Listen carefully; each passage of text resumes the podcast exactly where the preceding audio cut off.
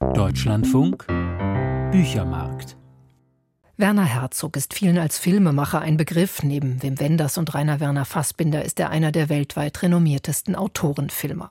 Herzog schreibt aber auch das Tagebuch einer Wanderung von München nach Paris, vom Gehen im Eis in den 70er Jahren zum Beispiel. In Die Eroberung des Nutzlosen beschrieb er die Arbeit an seinem Film Fitzcarraldo. Seine Erinnerungen, jeder für sich und Gott gegen alle, wurden vor zwei Jahren von den Feuilletons gefeiert. Jetzt also der Essay Die Zukunft der Wahrheit. Ulrich Rüdenauer bezieht sich zunächst auf eine Dokumentation Werner Herzogs. Werner Herzogs meisterlicher Film Begegnungen am Ende der Welt hat eine Kultszene hervorgebracht, die ganz losgelöst vom Rest der Dokumentation durchs Netz und die Fantasien der Zuschauer geistert. Man sieht eine Pinguinkolonie mitten in der Antarktis. Irgendwann machen sich die Seevögel Richtung Meer auf, auf der Suche nach Nahrung und nach Partnern. Ein paar wenige Pinguine, sagt ein Forscher, scheren aber aus. Sie widersetzen sich dem Herdentrieb und wandern ins Landesinnere, auf einem von ihnen bleibt die Kamera nun gerichtet, und aus dem Off kommt Werner Herzogs englische Trademark-Stimme mit dem urwüchsigen bayerischen Einschlag.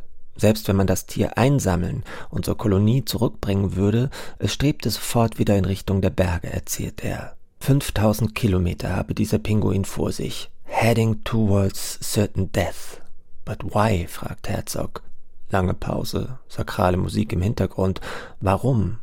Die Antwort bleibt uns Herzog schuldig, aber durch die Art seines Sprechens, durch die Charakterisierung des Tiers als deranged, als geistig zerrüttet, suggeriert er, dass das Leben voller Rätsel steckt. Er stellt eine Nähe her zu uns, zu den Zuschauerinnen und Zuschauern, zu jener Irrationalität, der auch wir Menschen zuweilen ausgeliefert sind. In dieser Szene steckt eine tiefere Wahrheit. Es ist kein Zufall, dass ausgerechnet dieser Pinguin nun als Covermotiv des neuen Buchs von Werner Herzog Die Zukunft der Wahrheit zu sehen ist. Interessanterweise haben etwas nüchternere Zeitgenossen das Pathos dieser filmischen Sequenz kritisiert, die geschickte Inszenierung, den Anthropomorphismus. Wahr in einem wissenschaftlichen Sinne sei das jedenfalls nicht. Herzog würde bei solch einer Kritik müde lächeln. Er spricht gerne von ekstatischer Wahrheit, Gerade in seinen Dokumentarfilmen macht er davon Gebrauch. Etwas, das den Kern eines Themas berührt, soll durch Bilder begreiflich, greifbar gemacht werden. Erfindung, Wahrheit, Destillation, Dokumentation, Kunst? Herzogs neues Buch beschäftigt sich mit solchen Fragen. Dass er über die Zukunft der Wahrheit geschrieben habe, bemerkt er, liege an seiner lebenslangen Beschäftigung mit dem Thema. Dass er jetzt darüber geschrieben hat, dürfte mit einem radikalen Wandel des Begriffs zu tun haben. Wir haben es heute mit der Verdrehung von Wahrheit in der Politik zu tun, mit einem Post-Truth-Zeitalter. Fake News dominieren die sozialen Medien. Filmemacherinnen, die sich auf Herzogs Begriff der ekstatischen Wahrheit berufen, treten als Manipulatoren auf. Und dann sind da noch die bedrohlichen Versprechungen der künstlichen Intelligenz. Natürlich geht Herzog in seinem episodenhaft assoziativen Essay nicht als Philosoph oder Zeitdiagnostiker vor, sondern als suchender Liebhaber. Das ist er auch in seinen Filmen, in denen er sich mit einem fast unerschöpflichen Interesse den unterschiedlichsten Gegenständen widmet, der Todesstrafe, den Malereien in der Jouvet-Höhle oder dem Internet.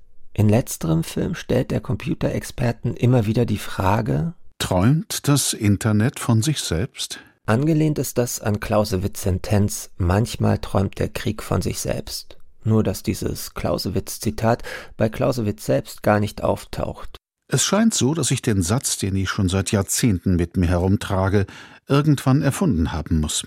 Über lange Zeit hinweg habe ich mir aber offensichtlich eingeredet, dass Clausewitz das in seiner Studie vom Kriege von 1833 gesagt hat.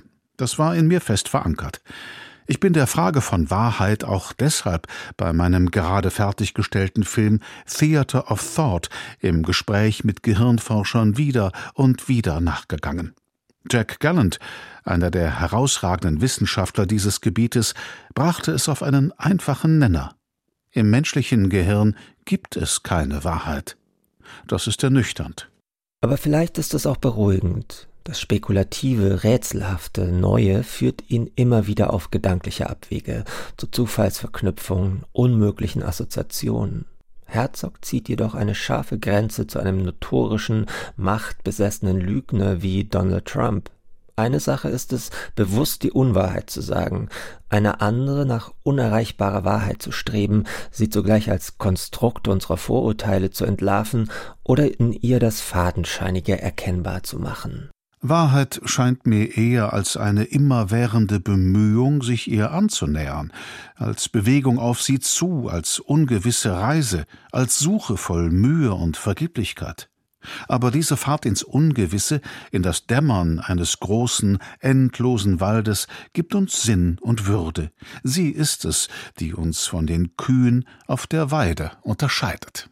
Letztes Jahr konnte man Werner Herzog ein paar wenige Male auf deutschen Bühnen erleben, voller Esprit und Neugier, von einer Anekdote zur nächsten Geschichte jagend, von Livius und Virgil über den historisch gebildeten Boxer Mike Tyson bis zu von KI generierten Gedichten. Kokett tat er seine Überzeugung kund, dass von ihm nicht seine Filme, sondern seine literarischen Texte bleiben würden. Bei dieser wunderbaren, einem bayerischen Anarchismus entspringenden Mischung aus Genialität und Hochstapelei ertappt man Herzog auch in seinem neuen Buch. Souverän idiosynkratisch bewegt er sich durch Vergangenheit und Gegenwart auf die wahrheitsmüde Zukunft zu, wuchernd mit all seinen Erfahrungen, die er als Filmemacher und Welterkunder in mehr als 60 Jahren gesammelt hat. So nähert er sich der Frage an, welche Wahrheit der Kunst entspringt, oder umgekehrt, welche Kunst der Wahrheit.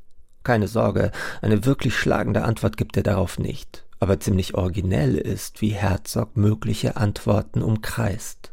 Das sagt Ulrich Rüdenauer über Werner Herzogs Essay Die Zukunft der Wahrheit, Hansa Verlag.